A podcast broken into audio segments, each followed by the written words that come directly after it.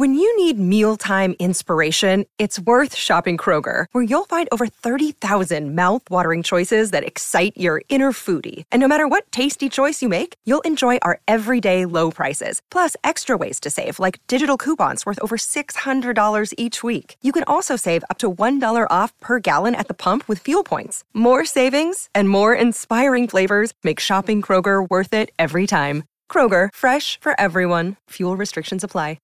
Hi, and welcome to Deep Leadership. I'm your host, Jon Rennie. Well, I hope all is well with you today. It is Saturday morning, and I'm drinking a hot cup of Bottom Gun coffee from my friends at bottomguncoffee.com. I have another great show lined up for you, but before we get started, I just wanted to mention my latest leadership book. It's called You Have the Watch, and it's available on my website and on Amazon. In fact, it's a number one new release and a bestseller on Amazon. I'm really excited about this new book because it's not actually a book. It's a guided journal for leaders that will take you through an entire year of leadership training. There are 50 themes in the book, and each day you'll reflect on a different facet of that theme. This journal is designed to be on your desk at work for you to read and reflect on for about 15 minutes each morning. Leadership skills are like any other skills. You need to practice them to get better at them, and this journal helps you practice those skills. So if you're interested in this guided journal, go to youhavethewatch.com or Amazon and pick up your copy today. If you're looking for other ways to support what I do on the show, purchase any one of my books at jonsrennie.com. Podcast listeners can use the discount code DEEP at checkout to get additional savings. Also, I just wanted to mention that Deep Leadership is now ranked in the top 2.5% most popular shows out of 3 million podcasts globally, according to Listen Score. I wanted to thank each and every one of you for listening in every week and sharing these episodes with your friends. You have helped this podcast grow into a top performing show, and I wanted to thank you very much. Well, that is it. Today we're going to be talking about the idea of giving back as a leader. Now, my guest is David Nordel. David grew up on a farm and then spent over 30 years in the Air Force and retired as a Command Chief Master Sergeant. He's had an amazing life and career, and we sat down and discussed the leadership lessons he learned along the way. Now, this was a very inspiring conversation that I know you'll enjoy. So, are you ready to dive in? Let's get started.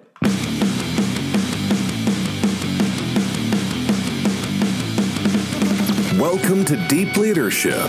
Leadership is a people business. That's the philosophy of your podcast host, Jon Rennie. As a former Cold War submarine officer who spent 20 plus years leading businesses in corporate America before starting his own manufacturing business, he knows that leadership matters. Leadership matters. Are you ready for some real world actionable advice from Jon as well as his expert guests? I'm ready. I'm ready. I'm ready. The show starts right now. Welcome to the Deep Leadership Podcast. Today I'm joined by Dave Nordel. Dave is a retired United States Air Force Command Chief Master Sergeant with over 30 years of service. He served as a medic in Saudi Arabia, Somalia, South America, Iraq, Korea, Japan, and Hungary. He grew up in rural Northern California in a dairy farming community, and he's the author of a new book called Giving Back Life and Leadership from the Farm to the Combat Zone and Beyond. And I am excited to have him on the show to talk about the idea of giving back as a leader. So, Dave, welcome to the program. Hey, thanks, Jon. It's great. Great to be here with a Navy guy. yes. Yeah we're we love all the services. We've got a lot of air force uh, folks on here too so we're happy to have you. And uh, and i'm really excited about uh, learning from your background your history uh, and kind of this book because i think there's it's a powerful message in there and i really want to get to it. But First of all, tell us about your upbringing because I think it's unique as you as you grew up in the, in a dairy farming community on a farm and then you decided to join the Air Force at 19. So tell us a little about the early days and why sure. you went into the Air Force in the first place. Sure. Well, the early days were all shaped. My family immigrated from Portugal to the far northwest uh, of uh, California. And uh, after World War II, my grandfather bought uh, more property in the in the top of the Central Valley or the or the Northern California Valley, um, dairy farming. So as a little kid, um, I spent a lot of time. My dad left when I was young, so it was just me and my mom. And I spent an awful lot of time out on the farm. And uh, you know, I even as later on in life, and as the book the book kind of relates, you don't realize that almost everything you need to know about life and leadership is all there on the farm. You know, and it starts. The animals teach you a lot, but but the work that's necessary and the planning and the uh, critical thinking skills that go along with those type of things uh, having a lot of empathy and, and patience and and learning to uh, learning to overcome adversity um, celebrate when you get the victories and uh, and understand that uh, you know you, you need help and how to ask for help and, and, and those type of things. So that farm experience, you know, it, life and death is all right there in front of you. So that farm experience, you know, uh, I uh, I wanted to go in the Navy. We talked about it. I wanted to go in the Navy, and uh, and the recruiter, the nicer recruiter on the day was the Air Force guy. So I ended up in the Air Force. And I wanted to go in the Air Force and be a plumber. And the Air Force said, no, you probably need to be a medic. All of those were great decisions um, as far as I'm concerned. So I waited a year out of high school. I waited a year. I was on delayed enlistment. So I started in the Air Force uh, at 19, and then uh, and then off we went. And uh, the leadership lessons from the farm probably started right there in basic training. And I also learned that I had some growing up to do uh, um, based on uh, kind of who I was and what I was bringing into a very multicultural environment. And uh, and so I started learning from people around me too, which is a huge, huge key leadership trait, right? You know, you don't know everything. Uh, you got to find yeah. smart. Yeah, interesting. We talked a little bit off off the off the air, but um, you know, when you when you go in the military, people don't rec- realize that it's just this diverse group of people from all over the country with every different religion, ethnicity, uh, region of the country, dialects, and and uh, in our case, they locked us in a metal tube for you know three months at a time. But um, yeah so you have to adjust right to to being around you know if you grew up in one particular area of the country and you, are suddenly around people from alabama and people from new york city and and so w- what was that like for you kind of that making that transition into you know being around a, a, a, a wider group of people? Yeah tough tough chapter for me to write in the book and people you know people want to absorb that. Uh, as i was telling you earlier i was thrown into diverse equitable and inclusive environment right off of the bat and I was lucky. I had some. I had some uh, proficiency advanced Army guys that were doing an abbreviated version of Air Force basic training, but the majority of my flight, the majority of them came from uh, upstate New York and inner city Philadelphia. Mm. And I'm coming. I'm coming from a town. I graduated with 125 kids that came from five different counties, and uh, and uh, so we had. You know, you had you had uh, social norms and you had a, a, vocabulary and those type of things. And I found out really quick that that words in my vocabulary and things that were normal back at the hometown kitchen table weren't. Yeah. And my journey in leadership started right there with a lot of understanding, patience, and empathy from some people that kind of started to explain things to me. And I made a decision on that day that if I didn't know something, I was going to go and find out. And if I didn't know somebody's story, I needed to know it because I, I wasn't going to be a good teammate, a good follower, and later on a good leader unless you know people's story. And you have to know what yeah. makes them tick because as you know you lock yourself up in a submarine and not everybody's motivated by uh, getting a shot at the treadmill they want to do something else so right yeah. yeah absolutely so you had a long you had a long uh, career 30 years or so um, Tell us uh, just some of uh, where what you did and where you went, because it, it, it's I, I, covered a little bit in the intro, but you had a long, long uh, long history. And the other thing is, as you as you describe it, talk to me a little bit when you felt like a shift where you know, and a lot of one thing I like about the military is you start out as a doer, and then you you you you you're you're lead you you, you know you gradually move into leadership. And what was that transition like to you? And when did you feel like, oh, truly, I am a leader now, and, and I'm doing more leading than I am doing? Because as an E9, you you're doing much more leading than you are doing. So maybe tell a little bit about that. Sure. Yeah. So um, you know, I started as a straight leg medic. In fact, they made me a leader in basic training. I didn't know I had any traits. I don't know. Maybe they saw something. maybe I was just the tallest guy in the flight and I got the, the job. I have no idea. Um, I started off uh, my first job. I went to Spain and my first job was delivering babies mm-hmm. and uh, working on an OB floor.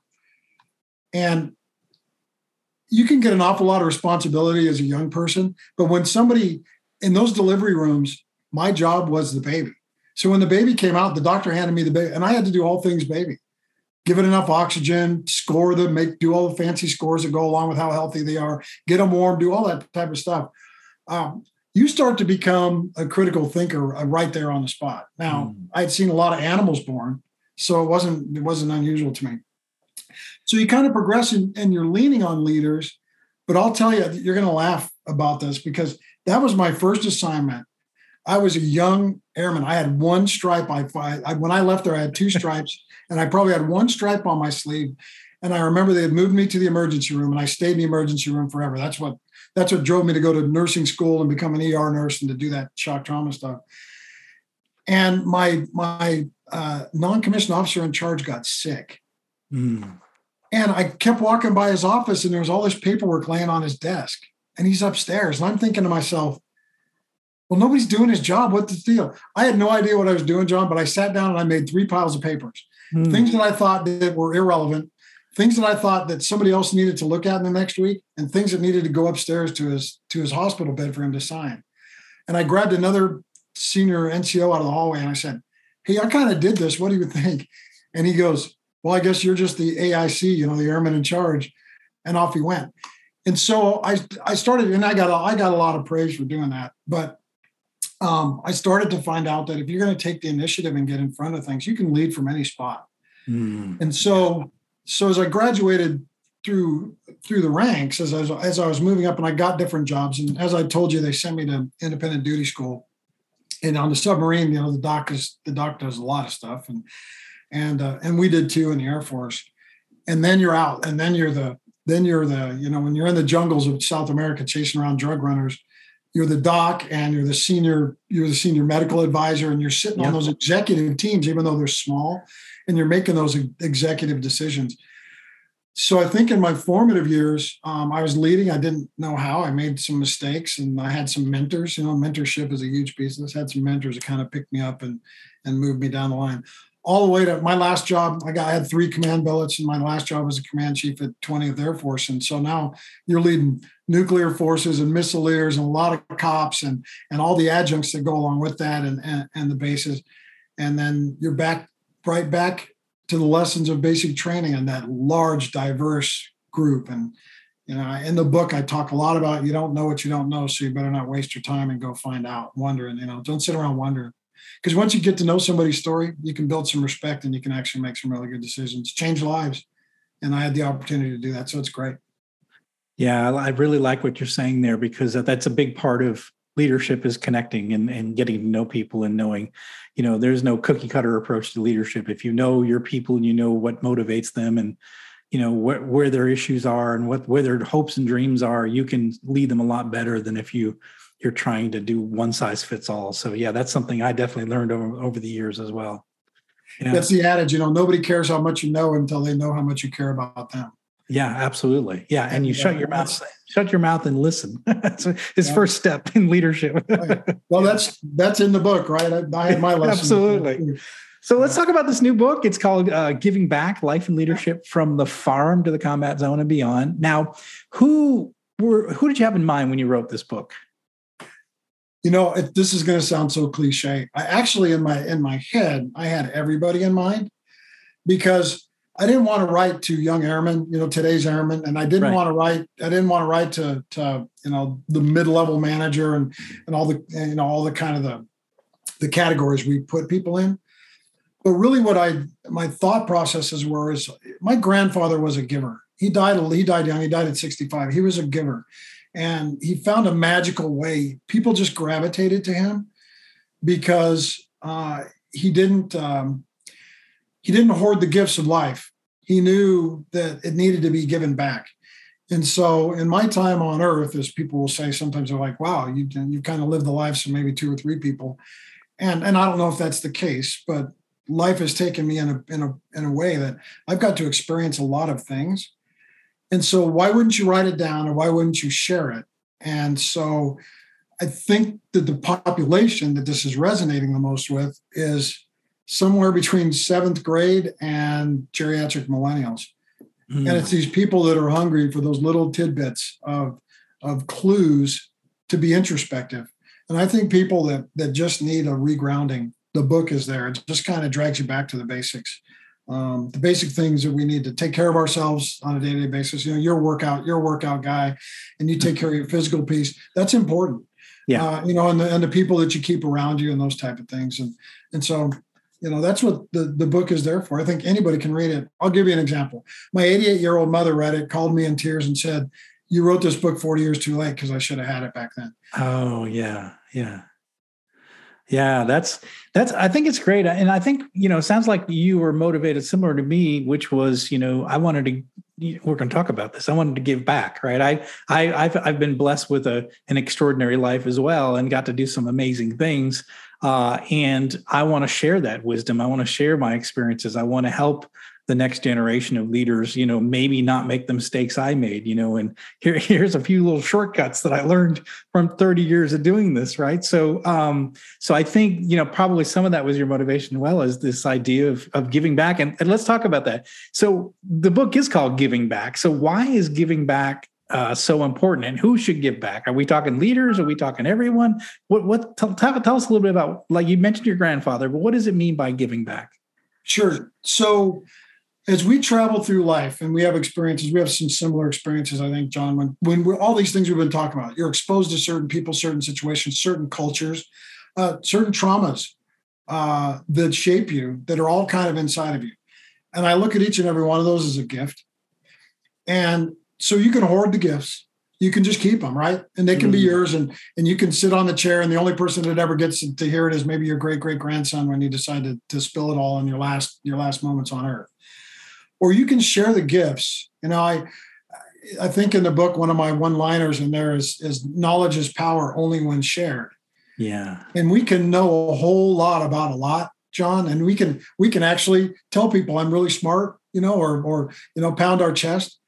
But I think that the power, you know, the really the really smart people and the really the people that are really involved in in growth and development of our world and, and the people in it are the ones that give back the gifts. And so in that book, and I, I preface it at the beginning, there's nuggets in there. And if somebody just gets one nugget out of the book, then the book is, is a success. And I haven't, uh, you know, I've had people call me that I haven't seen for 25 years to, that have read the book and said, This is amazing because you've pulled me back, you've regrounded me into places that I have kind of strayed away from. And yeah. so some of it's very simple and some of it's complex. But yeah, it's I think it's our responsibility. Yeah, I, I do. I do. As, as we grow older, this is a this is a finite gig life, and so uh, I just would just soon leave it all out there.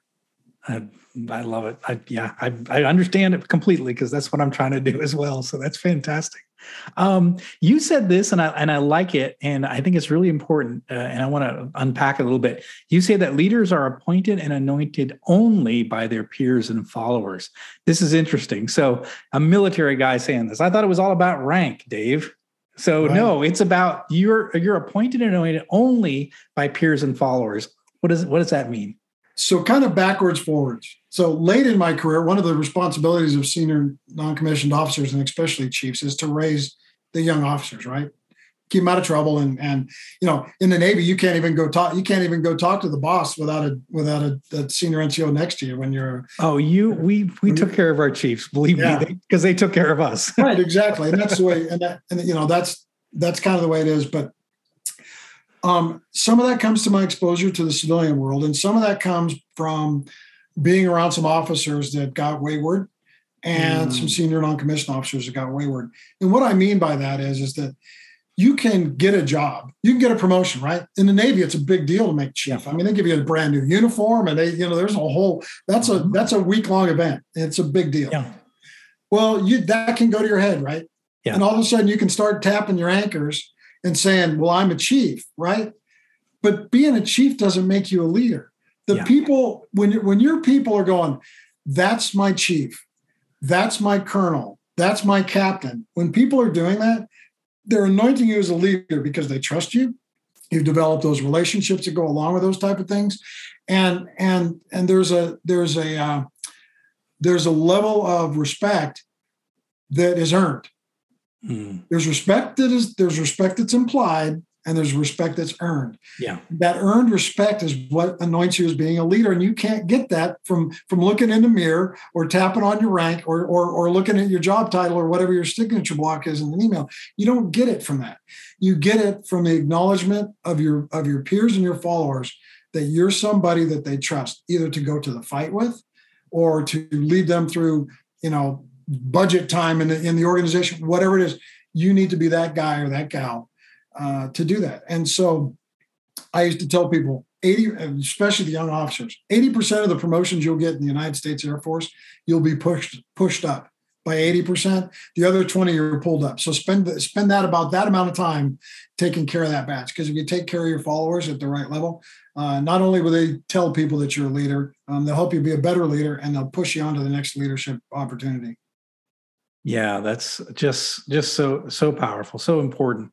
Uh, that uh, and I think that uh, especially what I write about is is in business leaders, people who are individual contributors, they get promoted to manager, and then some just kind of they take that power and it goes to their head, and they become this you know, look, I've got the title now. I'm going to tell you what to do, type of thing. And and um, as you mentioned, wayward uh, junior officers. I saw a lot of wayward managers in my time in corporate that uh, took took the position to their heads, and and uh, and nope, you know, at the end of the day, nobody followed them because they just just didn't respect th- that individual. You know, right. and so you earn that respect by doing your job, doing it very well, and taking care of the people around you, and and and you know, as I mentioned earlier, shutting up and listening and and observing. Mm-hmm. Especially as a junior officer, I learned very very early on to keep my mouth shut and do a lot of listening and asking clarifying questions. sure. That's right. Yeah, that's right. So, um, so there's a ton of lessons. There's this book is filled with stories, filled with lessons, and uh, so I want to talk a few about a few of them, and and then uh, maybe have you share some of the stories in the book. Sure. But uh, uh, one of the one of the ones you had was uh, you said uh, you need to listen. what I'll ask you, what does it mean to listen on a three by five note card? I like that one. That was a little bit unique to this book. So, what do you mean by listen with a three by five note card? So I was lucky enough to be hand selected to go start the unmanned aerial vehicle program for the Air Force out in Indian Springs. And it was a pretty dynamic environment because all of the support staff, medics and admin staff, all of the support functions um, that were coming in there were all kind of handpicked by by man, functional managers to you know they wanted to make sure that that worked right. But the Air Force put every permanently disqualified pilot and some old F4 maintainers. They threw them all in this mix. So we had this disgruntled group. And we had this high speed group that was all together. And we all had a lot of good ideas, but um, as we're creating things on legal pads, I mean, we're writing tech orders on legal pads. As we're creating things, everybody had ideas. And I was young and full of ideas, and there was a reason I was there. There was a reason why all of us were there. I mean, we had accomplished some things in our career up to that point. And I would go to these meetings and I would just get going. I mean, mm. I was just laying it out, you know, and I had it all done. And one time I left the meeting and I was feeling big and bold, you know, boy, I had told them.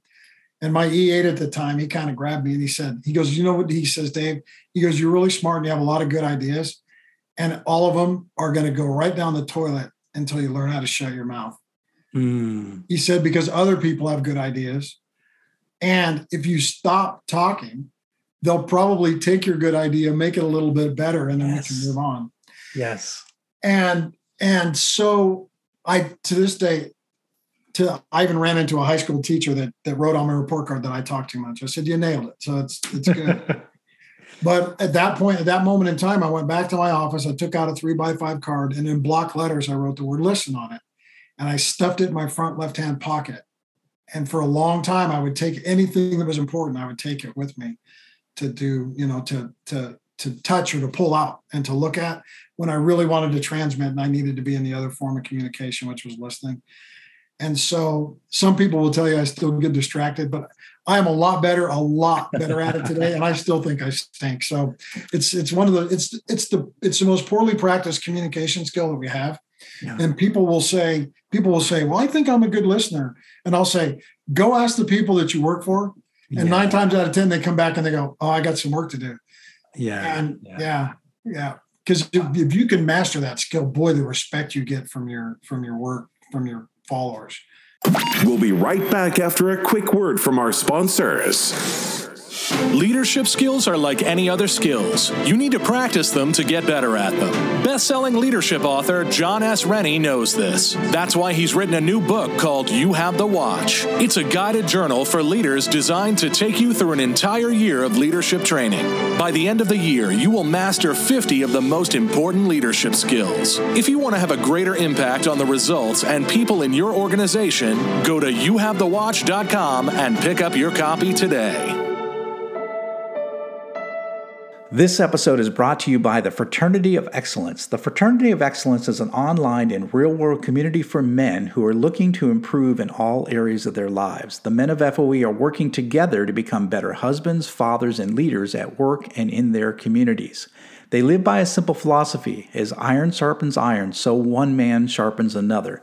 Now, I've been a member for more than three years, and for me, I finally found a brotherhood of men that I was missing from my time in the military. Now, I love being around guys who are dedicated to becoming a better version of themselves. So, if you're interested in becoming a man of excellence as well, go to fraternityofexcellence.com or you can reach out directly to me to learn more you know, I've talked on this podcast before. You know, my first, uh, I was 32 when I got my first manufacturing plant, and uh, I remember thinking I had to have all the answers, and and it was a bit intimidating because I had people that were working at that plant that had been there almost 30 years. You know, so. Uh, and I remember thinking, well, I have to have all the answers. And, and, and it, over over time in leading that plant, I learned that everything I, all the knowledge that I needed to run that business was was in the minds of my employees but i had to ask them and i had to listen and i had to to to be quiet and be humble enough to let those ideas flow. And of course as a leader you have to make the final decision but but at the end of the day man um, what i learned is when i shut up and i let them speak is that there was this rich and and, and it was a lot of pent up ideas. Like the other management team wouldn't listen. So so when they had finally had a boss that was going to shut this just said tell me what you think would work in this scenario. They were like you know it all came out because they were it was all pent up.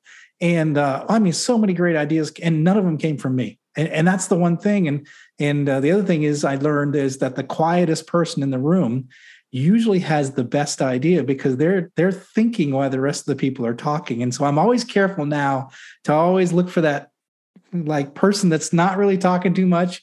And uh, and usually they'll say one thing that just changes the whole dynamic of the of the room. So yeah i think listening and um, is, is is essential to leadership. And I, i'm glad you brought that up. You had you had two really good ones there. One is mining your introverts Yes. Because they get run over by the extroverts. Yes. And yeah. and the second thing is that deference to expertise. Yeah. Yeah. That that I mean that has to be a core value in some institutions. I mean we pick integrity and we pick all these. Mm. The, I think deference to expertise is the yeah. highest level of respect you can pay to anybody. I, I, agree. And, and even now that I'm kind of an expert in a lot of different areas, especially in my industry, I've been doing it for a long time. I'll actually let the young engineers run with something, even though I kind of know that's probably not the right idea. But I want them to make the mistake and I want them to try it and I want them to feel like it's their idea. So as I've gotten older, it's it's been a little bit more like I'm kind of the expert in this one, but I'm going to let it go because I want to see where where this individual individual is going to be take it. So it's part of it is just you know you even if you are the expert sometimes it's good to hear what other people are thinking and it's good to let them try try their idea, you know, because they own it. Once they say this is my idea and I get a chance to try it, they're, they're the, they have the ownership. It's not it's not my monkey, it's their monkey now. So right, yeah, right. Yeah, that's, right. that's that's that's great about that. so perfect. Um, so let's see. One, one of the things I really like, and, and you and I think alike in this, is you said do the best job in the job you're in stop looking up uh, aspire but don't desire. And this is a source of frustration to me. I saw so many people in corporate planning and thinking and acting uh, so they could get their next job versus doing the job that they had very well. So talk about that in, in, in what you and, wrote about. and they want the checklist right? Yeah when, yeah. when i made when i made e9 if somebody tapped me on the shoulder one more time and said how did you make chief you know what my answer would be? I turned around and I said, I did the best job in the job I was in. And then the next promotion and the next job came after that. And, but I watched too many, I watched my peers, sadly. I watched some peers that I came up through the Air Force with, and it gets, the community gets really thin when you get into those command billets oh, because oh, yeah. there's not a lot of us. And uh, um, I watched people start to have a desire to be the next thing instead of aspiring to that, instead of doing the work that went along with that. They you could just see them say, "That's where I want to be," and then they got into this.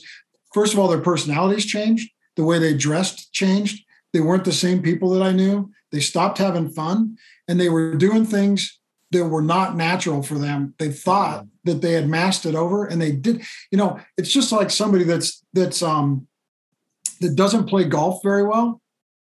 And then they go out on the course and they think, oh, yeah, I've got them all fooled. And you know, because you're in the woods and you're on 10 strokes on one hole. And yep. everybody's like, this guy can't play golf. It doesn't matter what type of facade, it doesn't matter how you dress or if you got the best clubs. If you show up and you can't play, you probably weren't doing the work. Yeah. And so, yeah, it's, it's, it, I, I wrote that chapter. That chapter is for those young millennials because the young millennials, when you're leading them, they're always looking two or three jobs ahead and going, Well, I want to be that guy. And how much does he make? And I yeah. always tell them, yeah. Stop. Because the only way to get five years experience doing something is you have to do it for five years. There's no accelerated plan. Right. right. So why don't you just knock it out of, the, out of the park where you're at? People will notice you, even even the introverts. People will notice you, and they'll advance you advance you along because of the hard work you're doing. So I just it you know it almost ties back to to the um don't get wrapped around your title and your rank, right? It's all yeah. kind of in yeah. there. Yeah. Uh, and it's keeping it real and staying humble. And yeah. Yeah, and I would say this to anyone's listening and say, well, you know, that's I don't believe in that. I, you know, I got to keep looking to the next level. I got to keep acting like that next level. Is that my entire career, my wife said, is I was dragged kicking and screaming up the corporate ladder. Like I never desired for anything other than to do my job really well, and I kept getting more and more responsibility. Uh, and I spent most of my career as a vice president, uh, general manager of businesses, and and, uh, and and and coming from like really no background and I don't have a family that was you know business leader or anything like that. It's just that I, I did my job well and I worked really hard and I took care of my people and I and I carried out the mission, and uh, and and really people will notice and people saw like you know rennie gets things done you know and you built a reputation for for someone who's getting things done. And then they gave you more they gave me more and more responsibility so i think that's it's you know i'm i'm living proof that it does work that way.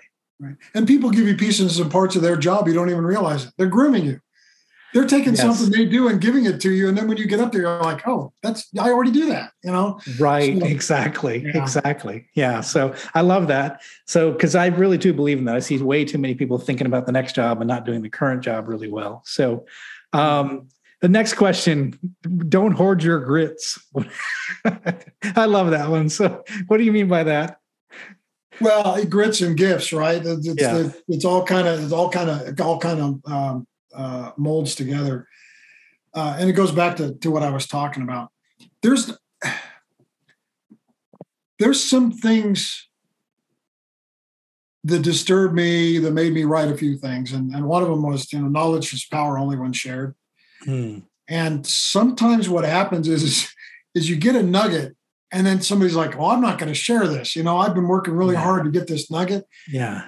And I think that they have the power structure upside down and so you gotta you gotta share you have to share when you get something i'm that is one thing Jon that i've been really it's been really easy for me my whole life i get something and i'm like hey let's look at this and let's and, and sometimes i've been burned i've had people run off and go hey look at this and all of a sudden it's their idea right. and it's going i had a general one time this guy was brilliant when he did this we was we would have some intimate conversations and he would write notes while I, while I was talking sometimes and he looked up at me one day and he said, he goes, Chief, he goes, we're going to walk out of this room and I'm going to say some of these things that I've written down here. And he goes, unfortunately, they have to be my ideas. And I hope you're okay with that.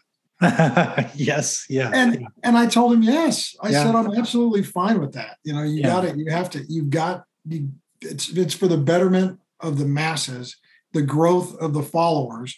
And that's yeah. how you build, you build respect far too often you get into a room, somebody's holding a nugget, a guy's giving a briefing or he's trying to, to solve a problem.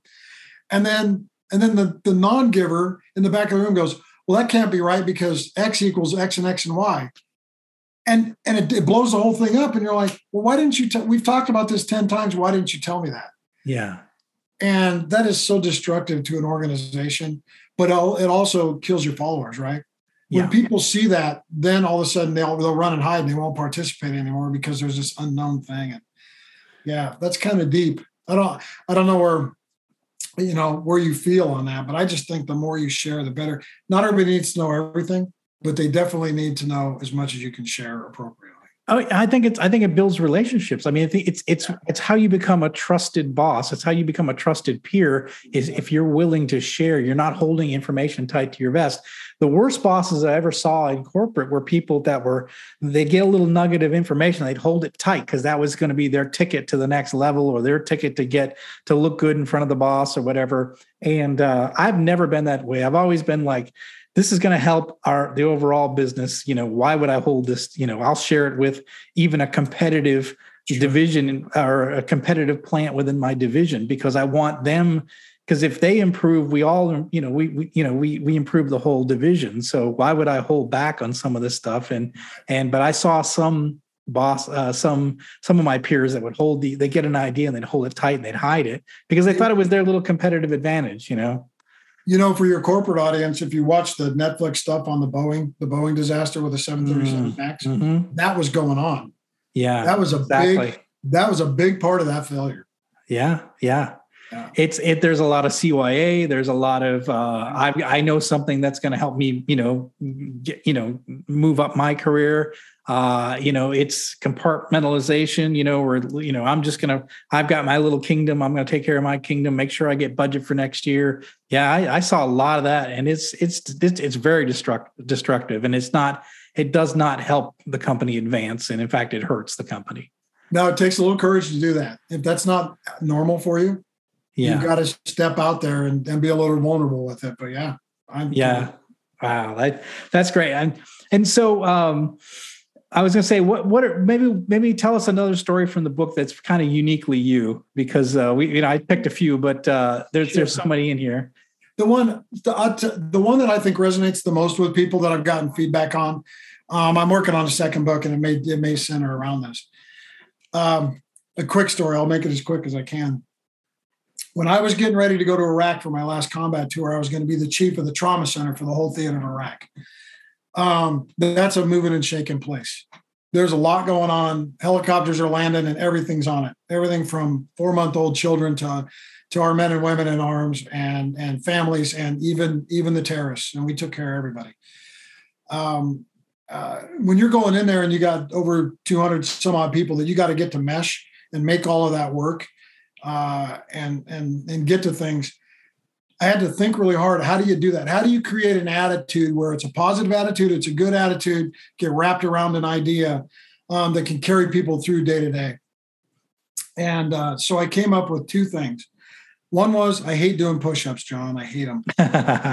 So I said I'm going to do push-ups while I'm gone, and everybody's going to do them with me. And the second thing was was uh, something to, to key off of attitude. And so early on, uh, when I'd walk walk into work, my days were 16 to 18 hour days. When I'd walk into the trauma center, we had a chaplain there 24 hours a day. So I'd get on my knees, literally on my knees, and I'd have them pray on me. And I, I learned really quick that one day it would be a rabbi, and the next day it would be a Baptist minister, and the next That's day the a Catholic priest. they, all, they all say the same words, and the feeling is the same, and it's all good stuff. So, um, so that was number one. And then number two is I would hit. Usually, I would stop in the command section, so it was mainly our administrative people. And I we started with five push-ups. I said we're going to do five push-ups, and we do five push-ups. And then there was always the question of, Chief, how are you doing today? And I would say maximum fabulous. And they'd say, What? And I'd say, That is the top of the rung of attitude that you can have in the entire planet. It's maximum fabulous. And I that's I said, if I'm not there right now, by the end of the day, that's where I'm going to be. And I said, You should be too. And so this went on for months. Push-ups, I do about 140 to 160 push-ups by the time I was done seeing everybody. The question was always the same, Chief, how you doing? Maximum fabulous. They would all laugh. They would say, How do you get to max fab? I said, You just got to work on it. That's a, there's, there's no reason not to be that way. yeah. So when I was going to leave, the, the boss asked me, he says, Well, what do you want? And I told him I wanted one of the American flags at a Heroes Highway. And our survival rate um, through that whole con- that whole conflict in the time that I was there, if you were breathing and you hit our hospital, you had a 99.5% chance of going home alive. And that's pretty good. And so, you know, you'd think that Max Fab contributed to that. They took the uh, Red Cross, Red Crescent flag off of the top of the hospital that's mandatory by Geneva Convention to fly over the medical facilities. They took that down. They gave it to me, and I it's it's in my it's in my uh, garage. I see it every day when I park, and uh, they embroidered my name on it and the time that I was there. But on the bottom of that flag, it says Maximum Fabulous. Mm, I love it and uh, and so I think I went back and visited some of those folks in San Antonio when I got back, and and they picked me up and kind of gave me a little VIP treatment. And uh, I think that they a lot of them attribute their ability to survive mentally through that, um, yep. through just a couple of push-ups and uh, and working towards maximum fab every day. So, and the people that have read the book, they they they write me emails now and they sign them max fab, so it's good. I love that story, and that's why I wanted to hear. And I'm glad to hear, that you told it uh, because you know, leader leaders, we're our attitude is contagious. You know, if we're down in the dumps, it's everyone's going to be down in the dumps. And if you come in and you're max fab every day, or at least trying to get there, right? Uh, then that attitude's going to, uh, yeah, it's gonna it's gonna catch on, and that's a powerful story. And uh, and there's lives saved because of that, and that's great to hear. Yeah, that's great to hear. Well, Dave, this has been fantastic. How can our listeners find out more about uh, your new book and more about you? Sure. Well, read the book. Um, it's on Amazon. It's on Barnes and Noble and uh, Balboa Press. Uh, so yeah, go out and check out the book. Um, they can get a hold of me at uh, um, uh, at Dave Nordel on Twitter is probably the best way uh, to get a hold of me, and uh, we can have we can have some wonderful conversations on there. I do have a website. I speak professionally uh, to do some of this motivational stuff and talk a little max fab and talk a little bit of attitude and and uh, do some motivational things. And obviously the coaching things that go along with people that feel like they may just need a little bit of a of a different flavor from somebody that's had a little bit different experience and and those type of things. So yeah, really, I, the easiest way most people are on Twitter at Dave Nordel uh, on Twitter, and then my uh, my um, website is one man one plan mt for montana.com one man, one plan, MT is in MikeTango.com. Uh, I'm up here in Billings, Montana, and it's gorgeous country and gorgeous people. And they named a ship after our city. So we've got the Navy, the Navy's got a got a USS Billings now. So it's great. Yeah, absolutely. So I'm, well, I'm just I'm just here to give back, Jon. So if people need me, uh, have them holler and uh, please uh, take time to read the book. It's a quick read, as you know. So, and yeah. I think it's helpful. Absolutely. So we'll put links in the show notes uh, for those resources. And you know, again, uh, leaders, I encourage you to take a look at it. It's called uh, "Giving Back: Life and Leadership from the Farm to the Combat Zone and Beyond." There's a lot of great stories in it. We just scratched the surface. Dave, thank you for coming on the show and sharing all these, all your experiences and all this wisdom. I really appreciate it. You bet. Thanks so much, Jon. Thanks again. Well, that's it for today. Thank you for listening to Deep Leadership. If you like this podcast, please subscribe and share so we can continue to build a world with better bosses. Until next time, this is Jon Rennie saying take care and lead well.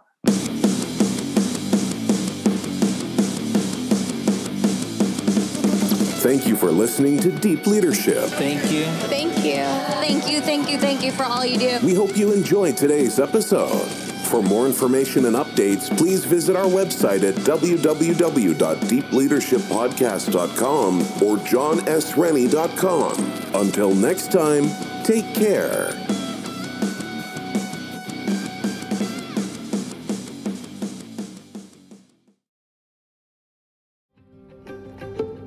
Have you ever wondered what actually happens in Congress every day? Stay informed on Capitol Hill's daily happenings with a concise, factual summary of the Senate and House of Representatives activities from the previous session, free from bias, on the Congressional Record Daily Digest podcast. Subscribe on your favorite podcast platform and discover the process from the heart of U.S. politics. The Congressional Record Daily Digest, an Electricast production. Electricast. Hey there, fabulous souls. I'm Stephanie Baklaan. And I'm Eden Alpert. And we're the hosts of the brand new podcast, Unapologetically Fab. Get ready to join us on an amazing and real journey as we dive into life after 40 and own it. We're all about changing the narrative, leaning into who you are, and living a life by your own design. Join us as we embrace life unapologetically and redefine success. This is Unapologetically Fab, an Electricast production. See you there. Electricast.